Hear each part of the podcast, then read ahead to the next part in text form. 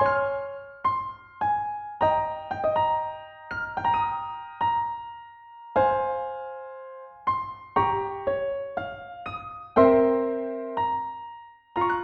everyone. Uh, my name is Utkarsh. I'm the founder and CEO of Network Capital here with Radhika Gupta, the author of a fantastic book called Limitless.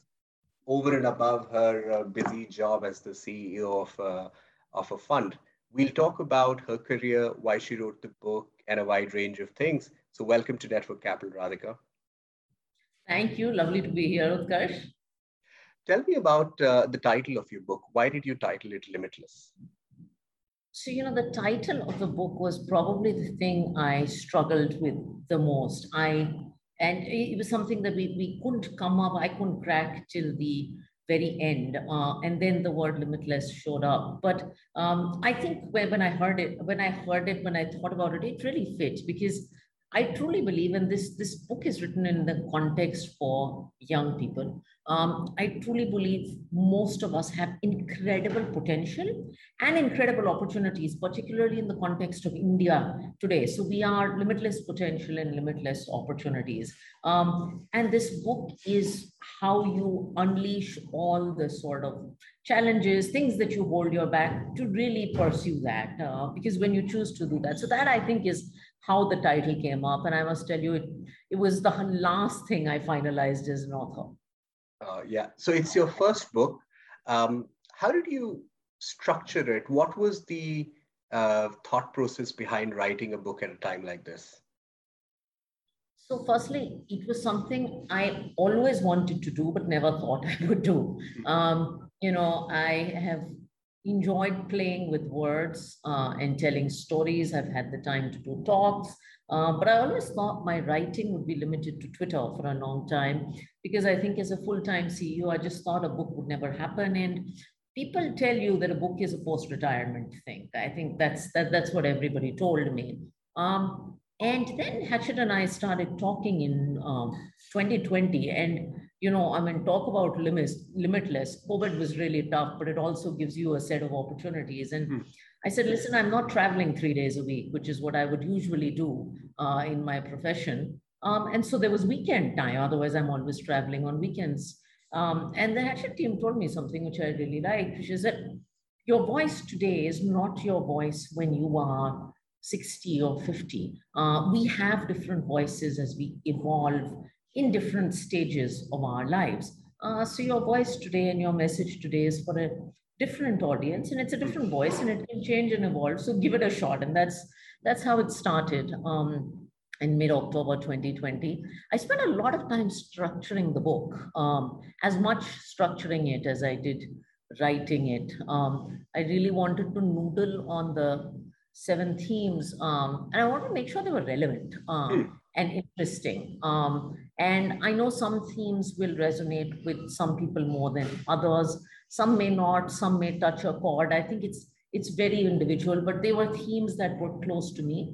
They were issues that I had struggled with, uh, you know, so I felt I could tell a story about them. Um, and the book is not an autobiography in any way. Um, so it was a collection of curating my stories, thinking about stories from childhood till present. Um, thinking of stories of others that have inspired me because the book has a couple of those, thinking of anecdotes, incidents. So putting that together was quite a bit of work. And then putting the words together was its whole set of work. As, as I say, I think a book is a real labor of love. I would love to know more about it because in the book you talk about your classmate, you talk about Amitabh Bachchan, uh, you basically you talk about uh, Bollywood actors and so forth. So this is not something that just happens. One has to really do their research and put it together in a way. Can you yeah. give us uh, a glimpse of what your day looked like when you were doing all of this research and structuring? Yeah, so I love outlines. You know, I, I've been a literature, many people know me by my management and engineering degrees. Uh, and I also actually studied some literature at Penn. I nearly finished an English minor, which is like one of my big regrets. Um, and I enjoy the process of outlining and coming up with pieces and outlining and outlining again. Um, and you know, you talked about Bollywood. The book references Bollywood. It references, examples from things I picked up in Nigeria um, and stories of Nigerian tribes. Uh, it picks up, you know, things from history and historical fiction that I read. So in some sense, it is things that are close to me and things and ideas that speak to me. I mean, things that I grew up with, stories that I grew up with, and in my head, I was putting them together. So I was just writing down all the influences uh, that I have had at various points in my life, quotes that stand out, stories that stand out. Um, you know, the, the whole Amitabh Bachchan uh, thing was because I had actually met the producer of Kaun Banega Crorepati at that time, and he gave me a very close glimpse into Mr. Bachchan's journey. Um, and of course, he's someone who connects with everybody, but uh, that's where it came from. So uh, in, in that sense, it was also a very good experience for me to just be able to put all these thoughts down um, and then kind of structure them. But the book really speaks to examples that, you know, have meant something to me. Yeah. And I think that's what makes it relatable because we can see your story, uh, your struggles, your triumphs um, through different lenses as well. Would you say that uh, writing this book has been about a specific goal that you wanted to meet for yourself? Or would you say that uh, there was a story within you waiting to come out and this book manifested at the right time in the right place? I think my audience wrote the book for me. I started a subconscious journey of storytelling when I did my first talk. Um, and since then, and I, I'm a very reserved and shy person, um, you know, contrary to what some people believe. And since then, um, you know, that talk for me was the beginning of finding confidence, and Limitless is another step. This is the TISS one? Are you talking about the TISS talk? Yeah, this, yeah. yeah, this is the one that was TISS and then finally became the girl with a broken neck, which, That's right. you know, quite a few people have seen. And that's really when I, I have never talked about my story. I don't even believe that I, like most people in the world, I don't believe I have an extraordinary story. But I, I, I also think that all of us have extraordinary stories if we choose to see them that way. Um, so after that, and so that TISS talk and that whole journey was a period of finding self-confidence and limitless is, I think, a continuation and sharing of that after I did the talk, I started doing small pieces of writing on social media platforms. And a lot of that writing found an audience. And then people would come to me and say, why can't you put this together in a full book? Uh, so that feedback kept coming to me, and I was laughing it off for years. Um, so I think uh, this was a tribute to all the people who write great letters. And I've mentioned some of those letters in the book um, who write these questions. They come till, and I hope this helps answer the question. So it was a way of giving back. It was a way of expressing myself. It was a way of sharing more stories. And I hope it will lead to more people sharing stories because um, I really believe that, especially young people, a lot of people write biographies and great stories in their 60s. Uh, but I believe that a lot of us can contribute in a very meaningful way by sharing stories. Um, and stories travel a very far place. Absolutely. And your book is a great example of it. Uh, Radhika, um, did you struggle with failure? Do you struggle with failure? Because uh, from the outside, you do, you have done pretty well for yourself. But reading the book gives a sense that you're actually somebody who has tried to define her relationship with success and failure. Talk to me about that. I, I, I don't think there is anyone who doesn't struggle with uh, failure. Um, and I don't think, and I say this at the beginning of the book, I don't think uh, system that we grow up in teaches you how to handle it. It's, it's one of those out of syllabus kind of uh, lessons. I have and i don't i also don't pretend to say that all the issues in the book that i talk about i've conquered. I'm not i'm not that sorted. I don't think anybody is. Um, but i'm learning how to conquer them. Um, so i struggle with it less than i did uh, in the past. Um, i have come to and one of the favorite things that i talk about in the book is finding it there's a chapter that says finding your own sky and then learning to fly. I've at least now come to find a definition of what is success for me um, what are the things what are the metrics that matter to me so i can rationalize it uh, a little more and i don't i know the metric i'm very competitive uh, and you know maybe the maybe the book will uh, you know talk about that i am very competitive i've not lost that edge of being competitive. Uh, but I know what, what I want to compete. Um, and I know who I want to compete with, and that's me. That's me. Um, so in that sense, I've become a little more logical about failure. I still feel bad about it. Yeah.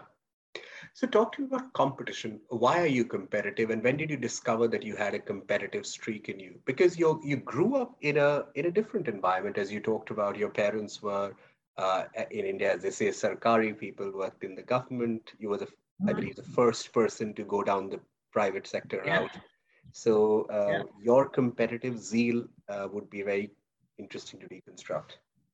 And, in, and that has also changed colors. I think my competitive zeal was very classically competitive as I grew up.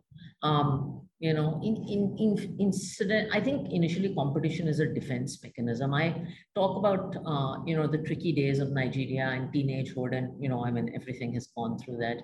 Uh, and then you find something to stand out. Uh, I think now the competition is a more mature version of competition. I am competing to be a better version of myself. Um, I believe that I have tremendous opportunities, like most of us. I mean, I really say one life, so many opportunities. How can I just max it out? So now that is my definition of competition. Uh, you know, I want to max out the amount of opportunities given to me, and I truly believe I'm blessed with, you know, a lot of them. So I think my definition of competitiveness has evolved from a classic one, uh, you know, to a more evolved one. Uh, and I talk about competition in the book also. You do, you do. Uh, personally, for me, the sections of the book where you talk about uh, deconstructing passion was super mm-hmm. helpful. I would love for you to walk us through um, what is passion, what does follow your passion really mean, and uh, how did you sort of stumble into all of these insights? And the reason I spoke about that is I think I've heard the word follow your passion uh, a lot. Um, and um, it's, it's not something that comes naturally to a lot of us. It, it didn't come naturally to me. I mean, what if you're just a good student and you know you're just doing what is set out for you and you don't have a natural thing to code or a natural love for finance or a natural love for literature, but you're just a good, nice kid. Um, I think it is important to discover that. The other thing, you know, I believe, and I talk about it in the books in the context of passion also, is that we are taught to grow up to say, okay, you're going to become an engineer, you're going to become a lawyer, you're going to become XYZ. And that is the only metric, or I mean, that is defined for us, and that is the only option. And God forbid if you don't become that, you know, it becomes very painful. Um, so I truly believe that you should look at the world with an open mind. And, you know, rather than running after the best opportunity out there, find the opportunity, take the opportunities that you get and make them awesome. I mean, because that's in your control, right? Yeah. Since 1990, uh, the word follow your, the phrase follow your passion has gone up 900% in English language. People use it all the time. Yeah. Wow. Wow. I didn't even know that. Yeah, yeah. Um, I don't even know where that phrase came from. Um, follow it's the passion. most common commencement advice. Like uh, almost every commencement speech is basically follow your passion, follow your heart.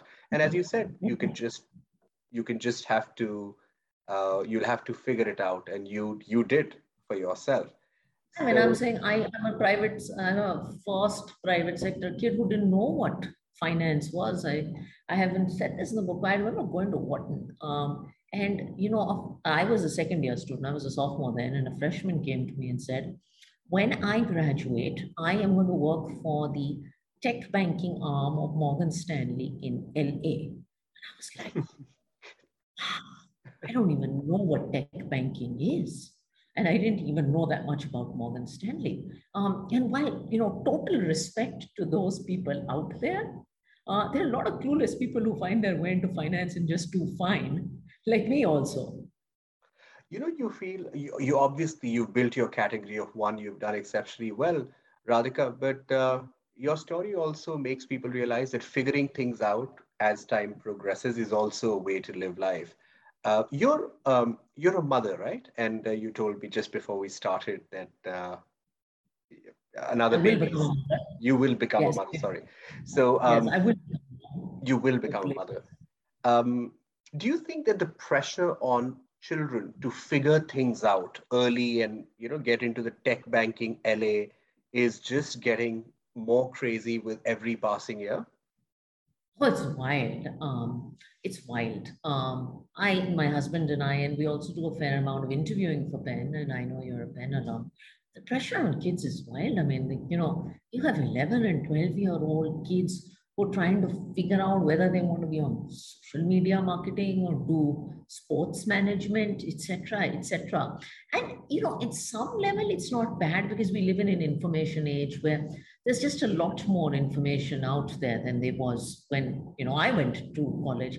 But the pressure is incredible. Um, and it is a social media fueled world, right? So you also believe that everyone else has it sorted, really isn't true. I mean, you talk to most CEOs and they'll tell you they don't have it uh, sorted. But I think the pressure is increasing and people are confused. So before you've had time to figure out what matters to you, there's a lot of pressure. Um, so it's getting worse and worse with the years as information becomes more available. Yeah. One of the questions that I'd love to ask parents and future parents is like, what would you tell your child about careers? And I think somebody should read your book and maybe they'll find some insights there. Radhika, I'd love for you to connect the dots between stocks, bonds, index funds, and careers. I and I yeah, you know, look, my book also covers uh, personal finance examples, uh, even though it's not a finance book at all. Um, but uh, you know, one of the things I, I talk about in the book is risks, um, and I think I am in the equity markets profession, um, and uh, I, I, talk about the fact that uh, you know bonds are bonds. They're boring. They're simple. They pay periodic coupons, and that's the way to live life. Um, and stocks are what they are. They're, they're crazy. They're wild. They're risky. They, they trend up in the long term, at least the broad stock market does. Uh, but it's not a journey that is without confusion. Um, and I think there is a tremendous amount to learn, learn from the stock market about rejection, about taking feedback, uh, about personal branding, by the way. Um, you know, there is um, a chapter that's a little unconventional that draws from the stock market and talks about your own personal price to earnings ratio. Um, and uh, so I was just about to come to that after this. Yeah, so about reputation. So stocks can teach you a lot about reputation because ultimately, um, what is a stock price? It's a it's it's a reflection of what the market believes you'll do. Hundred percent. And in your book, you talk about you know you can look at your career as a bond, as a stock, whatever, and it's a very apt analogy. Um, tell us about your P ratios, personal brand, and how should people uh, think of building it. And, uh, you know, so the personal brand uh, section comes later. And I think one of the adages that were taught uh, early in school is, and through life, is that work hard. And working hard is super important. Uh, but it's when you go to the workplace, you realize working hard's not enough. There is something called networking. There is something called a personal brand. And you can have two people. And then, you know, as a leader, I see it. You have two, three guys all putting in equal amount of work and they rise at different paces. I've seen this in so many people's career. Um, and some people just command a better reputation at the workplace and reputation takes them far. I mean, how are those people different from three stocks in three banks?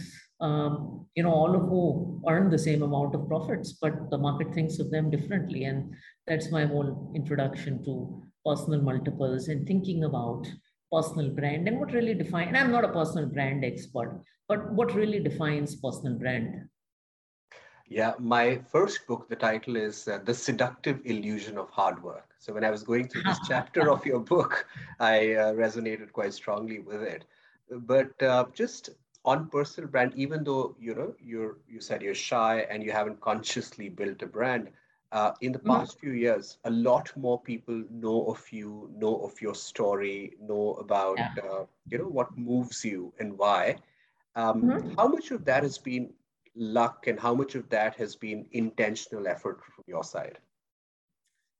I think, as I say in the book, it's a mix of things that compound. Um, I never believe it is a single force. Um, I discovered social media um, really in 2017 when I became a CEO. Um, and I became the CEO of a small business, uh, a small mutual fund in the industry. Then we are much larger now. Um, and one of my learnings then was that nobody listens to CEOs of small mutual funds in our context. And see, the mainstream media doesn't cover, right? But if you have something interesting to say, social media is a platform and you can find your voice. Um, and I happen to like how to, you know, to write. Um, so I started using the medium then. The talk came out, um, and I said, okay, maybe I can use this. Maybe storytelling does work. And then I started using platforms to kind of mostly LinkedIn and Twitter to share day-to-day stories. It was also, you know, you laugh. Uh, it's also my way of getting over a bad day. Uh, you know, sometimes you have a bad day at work, and as you know, as a head of an institution, you can't scream at a lot of people. Uh, but once I had a really bad day, and I wrote a Twitter thread on 10 things I tell myself on a bad day. So some of it was just very organic, and some of it was me uh, writing. Um, and I think the effect has compounded over the years. I've learned how to use the platforms. I became a LinkedIn influencer last year, uh, you know, so then I've got some guidance. So it all kind of comes together. But I really discovered social media and the need to build a brand, so to say, because I was running a company and it's hard to get a voice as a you know, uh, CEO of a young organization, and I talk about some of those challenges. So it started with compulsion, and I think it's become a little more thought out, and I, I really enjoy it. Uh, I even enjoy dealing with trolls. Yeah, you do. Awesome. Um, I found your preparation for your talk, especially the way you took feedback, take feedback, really interesting. So, who is Mr. Raghu? And uh, how what kind of feedback uh, did he give you and how did that change your future stage presences? Oh so raghu is captain raghu raman is i think one of the finest public speakers i've i've met. Uh, one of the finest storytellers. He's someone i met you know and this is chance right? At a training session edelweiss had organized for leaders on storytelling. Um, and as i say in the book i'm very cynical about these things you know. It's like take my weekend and what am I going to? And I, I, I usually find training sessions very theoretical. Hmm. Um, and I found that what Raghu had to say spoke to me uh, in a way that very few things do. Uh, and that's how I met him. And I kind of embarked on this journey with him. Um, and uh, I think you are very fortunate in life if you have people who are meaningful critics. Um, and I give some examples uh, in the book. Um, and uh, the reason I talked about that feedback, and a couple of people have pointed out that section of the book, um, is because people know the success of the talk that is Girl with the Broken Neck. They don't know the backstory behind it uh, and the heartache. Um, and so when they see you, they see a very prepared, you know, when I go on stage these days, people say, oh, it's all natural. Uh, you know, you were born with it. And I, I don't believe there's anything. I don't think anyone's born with anything. I think we're a product of hard work, but also a lot of criticism and evolution. The other reason I wrote, I think, so openly about criticism and I wrote about some of the critical feedback that I get is I, I think it's hard to take. I mean, I, I work with leaders uh, all day. Uh, and it is it is hard to take. Uh, it's, it's not easy. I mean you know you can be 50 but you'll still struggle with taking feedback the right way. Yeah. The ray dalio's quote comes to mind right? Pain plus reflection equal to progress. And uh, captain raghu sort of helped you reflect on some things you could do better. And uh, yeah. we, we're all seeing the impact of it on your public uh, persona. Radhika uh, let's look at your leadership style uh, when you were 24, you you had a particular idea about your career, and then at 34, yeah. perhaps that changed. I would love to know, in your own analysis, assessment, how have you changed as a leader? How have your aspirations changed? How has your point of view about careers evolved? Oh, so I I I, I love change. Uh, I talk about perhaps the most personally written chapter in the book is the one about change. And I, I do believe that change in a person is, is essential. Like if I see the version of myself five, six years ago, it's a very different version. But there is a core set of values that are intact, no, no doubt. but it is a very, very different uh, person. Um, I didn't think I knew what leadership was at 24. Uh, when I ran Forefront Capital, it was a young company. Before I became CEO, I had managed a total of seven people. Um, I now manage 250 plus people, and they're very diverse you know, across the salary bracket, across the functions, across the age, across the divisions. Uh, that's that's just a, a fund CEO's role is so uh, diverse. Um, so I think I have changed uh, incredibly in the last five years, and I hope that you know, someone asks me this question five years later, I, I will say the same thing. So I think change for one is inevitable. Um, I perhaps as a leader, I think the one thing that, and I've just done a set of appraisals right now, year-end stuff happening. I, I enjoy watching people grow. It, it gives me great, it just gives me incredible joy to see someone who was very raw, you know, blossom over the years, uh, take feedback, um, you know, buy into a vision, start talking the language that you wanted them to talk to three years ago, but finally it organically comes to them. Uh, start understanding things like culture, becoming more responsible. And I want, I, my hiring strategy is to hire a lot of outliers, misfits, hmm. um, because I was a misfit when I was hired. Um, so I like to hire people who are unconventional, who break the mold. Uh, you know, if it's someone in sales and someone who perhaps has never led a team, but is just hungry and has got fire and ambition. And, you know, to see those bets work out is more rewarding than any business numbers. It's incredibly rewarding. Yeah, for sure. Um, when you were you know preparing this chapter on change and when you think about this change you always look at your future self and your past self. But the future mm-hmm. self is still being made so you don't really know um, so do you think about your future self at all or do you only judge change with the past? I think about future goals. I've started thinking about that. Um, i think you know while careers are at some point random it is good to have a map as you grow up of where you want to be. I talk about awareness uh, in the book uh, as well. So I do think about the future. I do think about things I'm weak at today hmm. uh, and how I can evolve them. Some of them are not in my control, but I'm trying to become more self-aware as a person. So I'm trying to think about where I want to be in the future, five years down. And I may not have a very clear picture, but at least I have some picture of the direction I want to take and then i think about you know the gaps i need to get there. Um, and what do i need to do internally? What do i need to do externally? Um, that's something i think about. I i also like to pick up major projects. So uh, personal projects outside work in terms of development. So i had a phase where i went down this whole speaking phase for two years and um, I've got this book writing phase that happened for two years. And now after Limitless, you know, I'll pick up something else and figure out what I want to do. So I'm going to do one thing every two to three years that can be transformational, that at the minimum teaches me something. Yeah. Um, when you look at uh, your future analysis, many people say the right things, but reading your book made me realize that there is some process to it. Could you maybe give us an example of how you go about doing a reflection of your future and the past, your goals, etc.?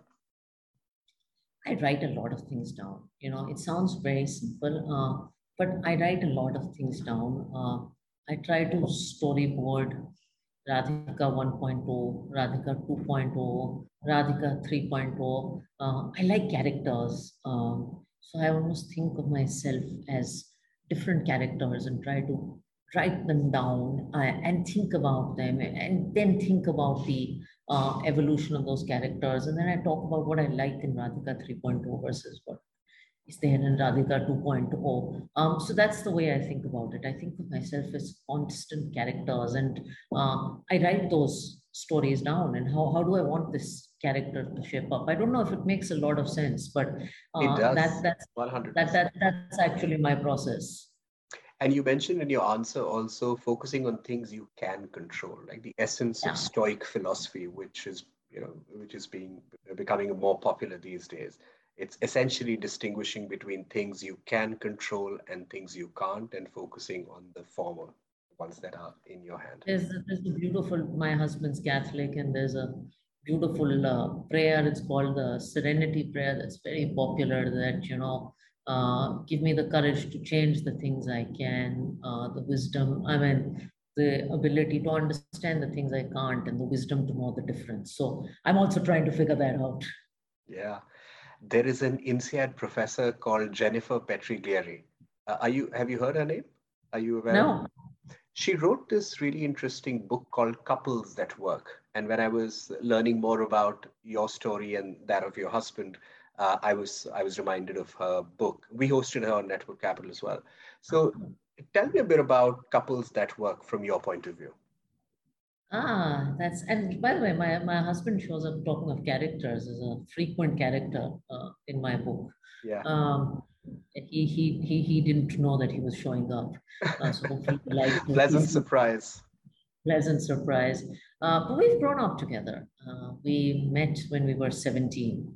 Uh, and so we've been together for 22 years. Uh, he's seen me through a phase where I was a total tomboy. Uh, he actually made me buy my first piece of lipstick. Not, not many people know that. I, I just didn't care. I was so consumed by what I was doing. Um, so we've seen each other's uh, journeys, and uh, we we got together because we liked working together in college. We took a lot of classes together, and then we did the startup together, and we continue to work together uh, at Edelweiss.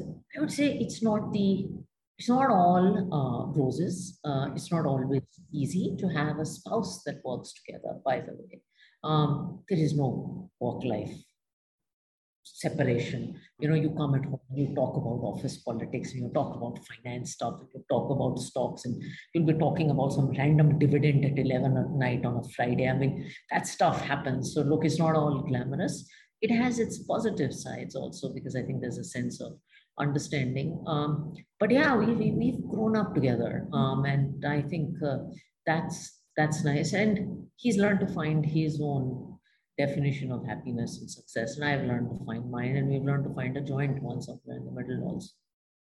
That's fantastic. And he has played a meaningful role in your work life and personal life, as you talk about in the book.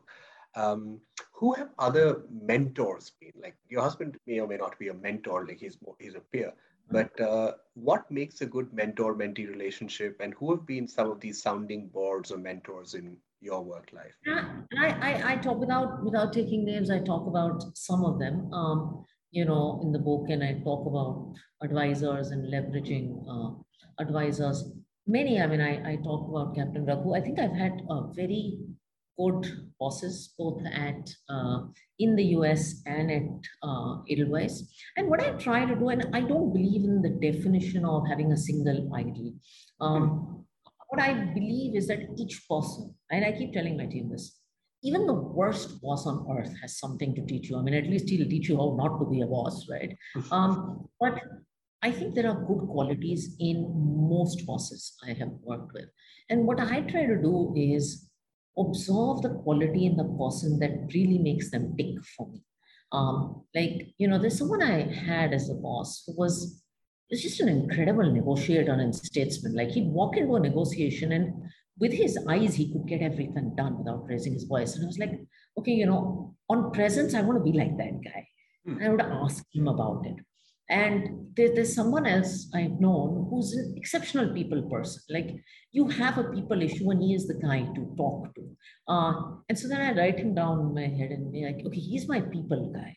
When I have a people issue, even though I don't work with him anymore, I'm going to deal with him. And this is my, you know, storytelling guy. And so that's how I kind of I build a toolkit that hmm. in that sense. So, and they, they are not mentors only because they work with me, right? It's constant. And, uh, you know, I talk about this a lot more in the book, but that's how I try to pick up qualities from people, um, different backgrounds, different ages, non-corporate profile. Um, and I think over the last few years, I've learned that meeting people outside your industry is one of the richest things that you can do. Um, I had great conversations from people in the film industry that can teach me something about the finance profession. And you would think film, finance, what do they have to do with each other? In one way, everything. Everything. Film and finance. Oh, so, many, so many high risk taking businesses, highly paid people, so many things, high profile, public, uh, lots of information. So, I mean, yeah. you know, lots to learn. But I think the point is find good elements, find what you can learn from everybody, and then try and extract it. And look, everybody loves to talk about what they're good about, good at. Yeah, yeah. yeah.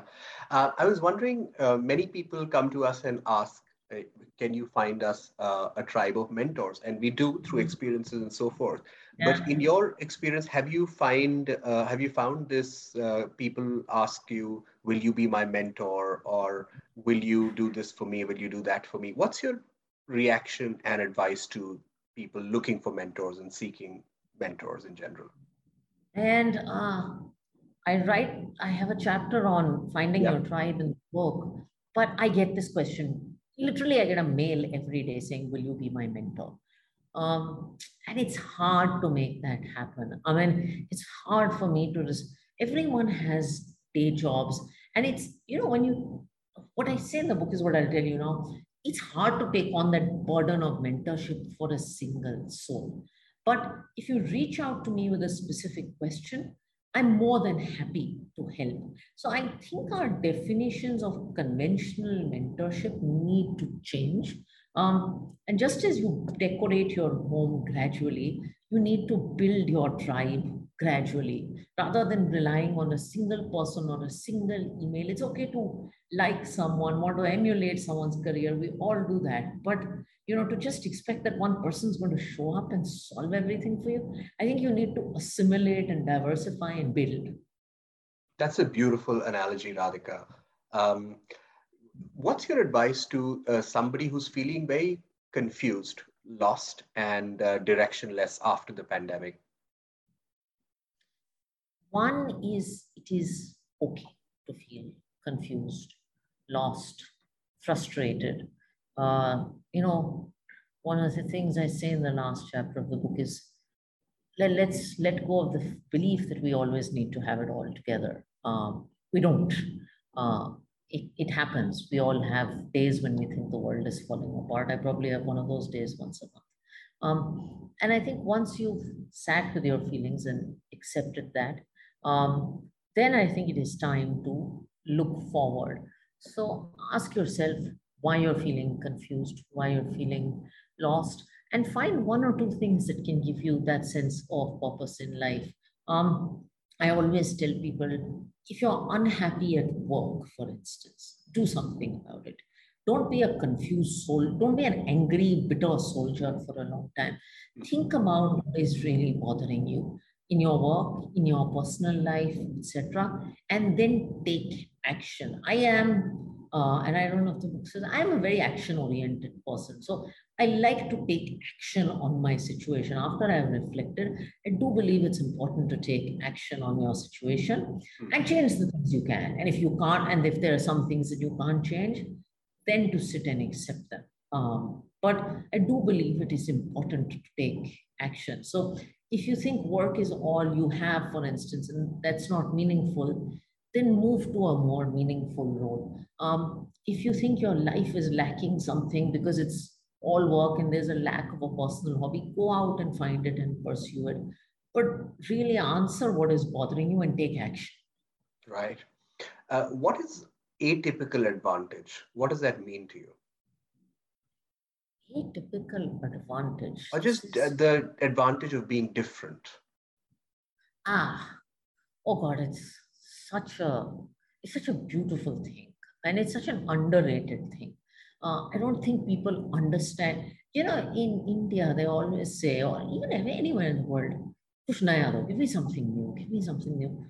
Different is that new. Different is that extraordinary that extra and extraordinary makes extraordinary happen uh, people are always you know when people apply to college and i've been talking to a lot of parents who are applying to their kids everyone's looking for something different. What you think makes you an outlier, makes you stand out. And I give many of my own examples in the book.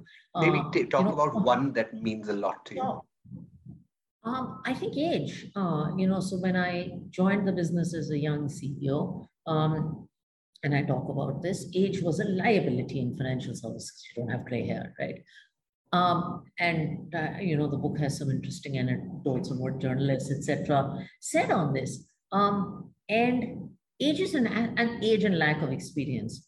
Age is also an asset. It makes you nimble. It makes you less cynical. You don't have baggage. Everyone's looking for young people. So what you believe is atypical, is outlier, is unique, um, is whacked, can be different. I mean, look, the, the, the funniest example I can give you is uh, I spent half my life whining about the shape of my neck and didn't take pictures.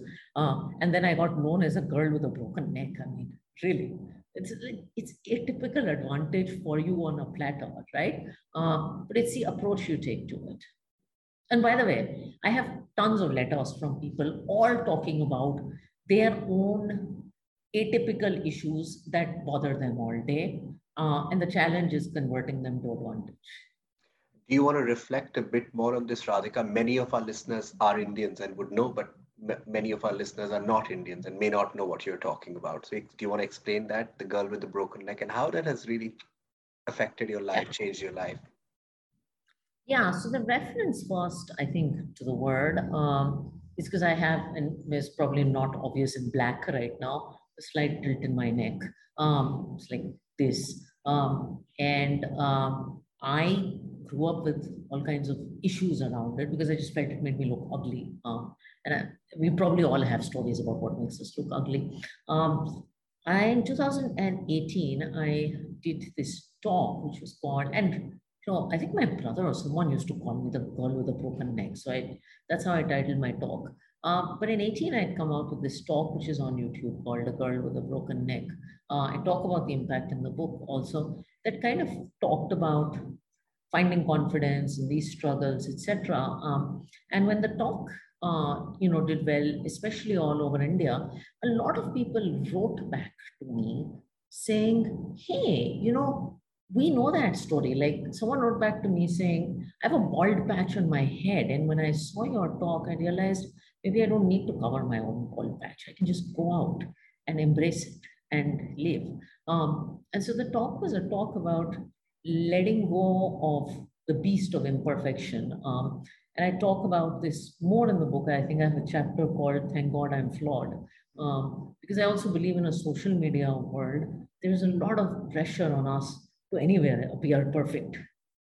Yeah. And again, like that talk in a way gave confidence to so many people to really embrace their flaws and accept them. And it's a journey, and you you walk us through it in the book and in your uh, presentation. So thank you for that. Um, gender and atypical advantage. Any thoughts, ideas, suggestions for our listeners? Ah, you know, uh, perhaps the most hated question I get, uh, and I tell you why in the book, is what are the challenges of being a woman in finance? Um, and all I would say is if I were to do it again, I would be a woman in finance over a man in finance over and over and over and over again. Um, I would never change that. It's it's it's a wonderful thing. Uh, does it come with its issues. Of course, it comes with its issues, right? Um, but everyone has their own set of issues. But hey, I'm one of 50 CEOs who's a woman, at least everybody knows me, right? Um, and that is atypical advantage for you through a very simple lens. Um, so I like to kick gender out the door, and I don't like to kick it out the door. I actually like to kick it out the door and say, gender is my friend. My different gender is my friend. It is my advantage and I'm going to max the hell out of it. Do you get some uh, pushback on this or not? I get mixed views. Um, when look, I'm still a fighter for gender. You know, I mean, there's a panel where you know there's no woman there. I'm still fighting the cause for gender. Um, but yes, um, I get and I get some pushback when a lot of and I'm on a lot of these women's WhatsApp groups. Um, so, you know, they frequently talk about all the issues that have happened. And I, I don't deny any of them, by the way. And I talk about in the book some of the issues that I've gone through as well. So I don't deny any of it from, from that perspective. Um, but I want the lens to be different. Hmm. And I don't want young girls to grow up thinking that they have it any worse or they're at some stupid kind of disadvantage because they happen to be a girl. Hmm. I mean, I, if I have a daughter, I don't want her to grow up thinking um, that being a woman in any profession that she's going to be in is going to be a liability. Awesome. Um, thank you for sharing, Radhika. Um, what does uh, rethinking mean to you, and what are some things you've changed your mind on in the last uh, couple of years or last decade? I tell you one thing I've changed my mind about, and I'm constantly rethinking. Um, being emotional at work, I used to think that uh, being out there, being emotional, being vulnerable, um, especially in a CEO role, is a liability. Hmm. Um, and uh, I was brought up with that background, right? I was brought up to believe very formal background, very diplomatic background, that you maintain a distance from people, you stay disconnected. There's a corner office, there's a glass cabin. Um, and yeah, I, I, I have learned that that doesn't work. I, I think emotions can be an asset. Yeah. Uh, Penn professor Adam Grant, I don't know if you met him or mm-hmm. uh, got to know him or not. Uh, he wrote this uh, interesting book on rethinking, and he said that people who are most sure about their careers at 20 end up with the most uh-huh. regrets at 30. Do you agree with him, disagree with him? I, think our careers change. I mean, I'll give you my own example. At 22, if you had asked me, do I want to manage people? I probably would have said I want to stay far away from people. And now I'm telling you stories on this conversation about how I get the greatest joy in seeing people grow. So I and my father-in-law says this. He is an executive coach. We we don't need to plan ahead for Morgan Stanley tech banking in LA because you know we probably will have four or five careers, forget jobs through our lives. And many of these careers we will not even know when we graduated. So, yeah. you know, um, it is, we are flux, we are work in progress. Especially at a time like this, in my yeah. next book, which is in, uh, focused on passion economy, I talk about portfolio of careers and how people yeah. will sort of have to build a wide range of skills and experiences. And then as time evolves, sort of create a micro job or an opportunity you know in a way uh, I, I, I, talk about this in, in the book that it's it's not about what you know how to do. It's about being able to adapt to what is out there and you know pick up things build a portfolio of careers and keep reinventing that portfolio as well. Portfolios aren't static either. Yeah. Do you want to tell us about adaptability quotient and what that means to you in your life oh, it's, I think it's so close to my heart because I perhaps grew up in an environment where adaptability was a necessity. And I saw it in my parents, um, you know, so closely because we just lived in so many different random countries. But as I see people today, it's one of the things I see leaders struggle with a lot. You know, there, there's a line that people say in Hindi that हम तो ऐसे हैं भैया which is like we are like this only i mean that's that's literally what the translation is um, and i keep telling people that clinging on to the past and not changing yourself is a definite recipe for disaster so i'll have team members tell me when i give them feedback you know that you need to change this oh but that's what made me successful well guess what Still means you need to change, right? Still means you need to find a new fit. I mean, I think uh, Amin Toufani, who I've had the privilege of hearing uh, from Singularity twice in person, um, gave this beautiful talk on, you know, IQs out, EQs out. It is uh, all about uh, really AQ in life. And AQ is harder to do. Uh, I used to think it is very natural to people, as I said, because of the environment I grew up in. It is hard to do. Because AQ means having the ability to accept change, let go of the past, take feedback on yourself, bring in self awareness, and constantly keep evolving yourself. Yeah. Um, yeah. You know, I, I had a conversation with someone last week, and someone was still talking about the notion of a permanent job. We live in a way, and that was relevant perhaps in an India of 30, 40 years ago. Um, we live in a very different world today. We live in a world of gig economy. Yeah, gig economy, now passion economy. I, I yeah. also heard uh, Satya Nadella, like I used to work at Microsoft, talk about AQ and how, as a company, yeah. as an organization, as teams, a lot of us had to adapt to make sense of the times we live in.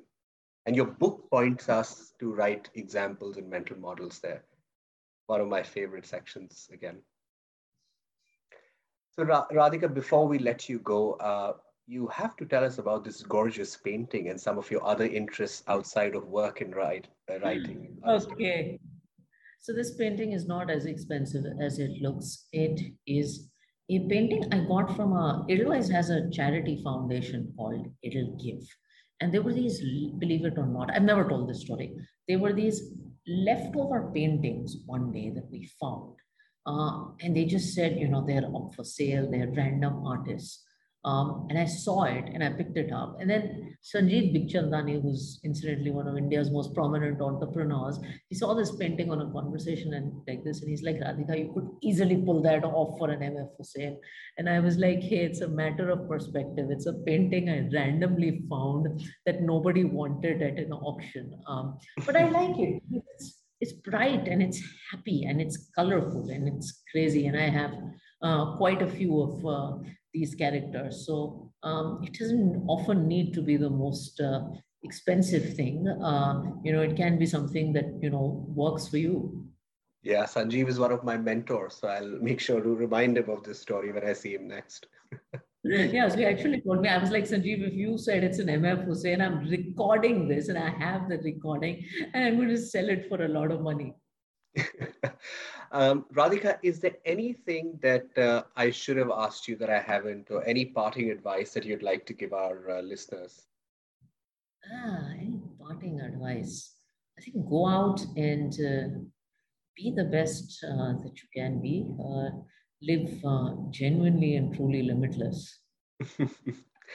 well, thank you so much, Radhika, for writing this fantastic book. I'm sure it's going to help thousands of people around the world make better career decisions, make smart uh, life choices in a way. Thank you for sharing your story so candidly with wonderful examples. Uh, we look forward to being in touch and having you back with us soon. Thanks a ton. It was lovely.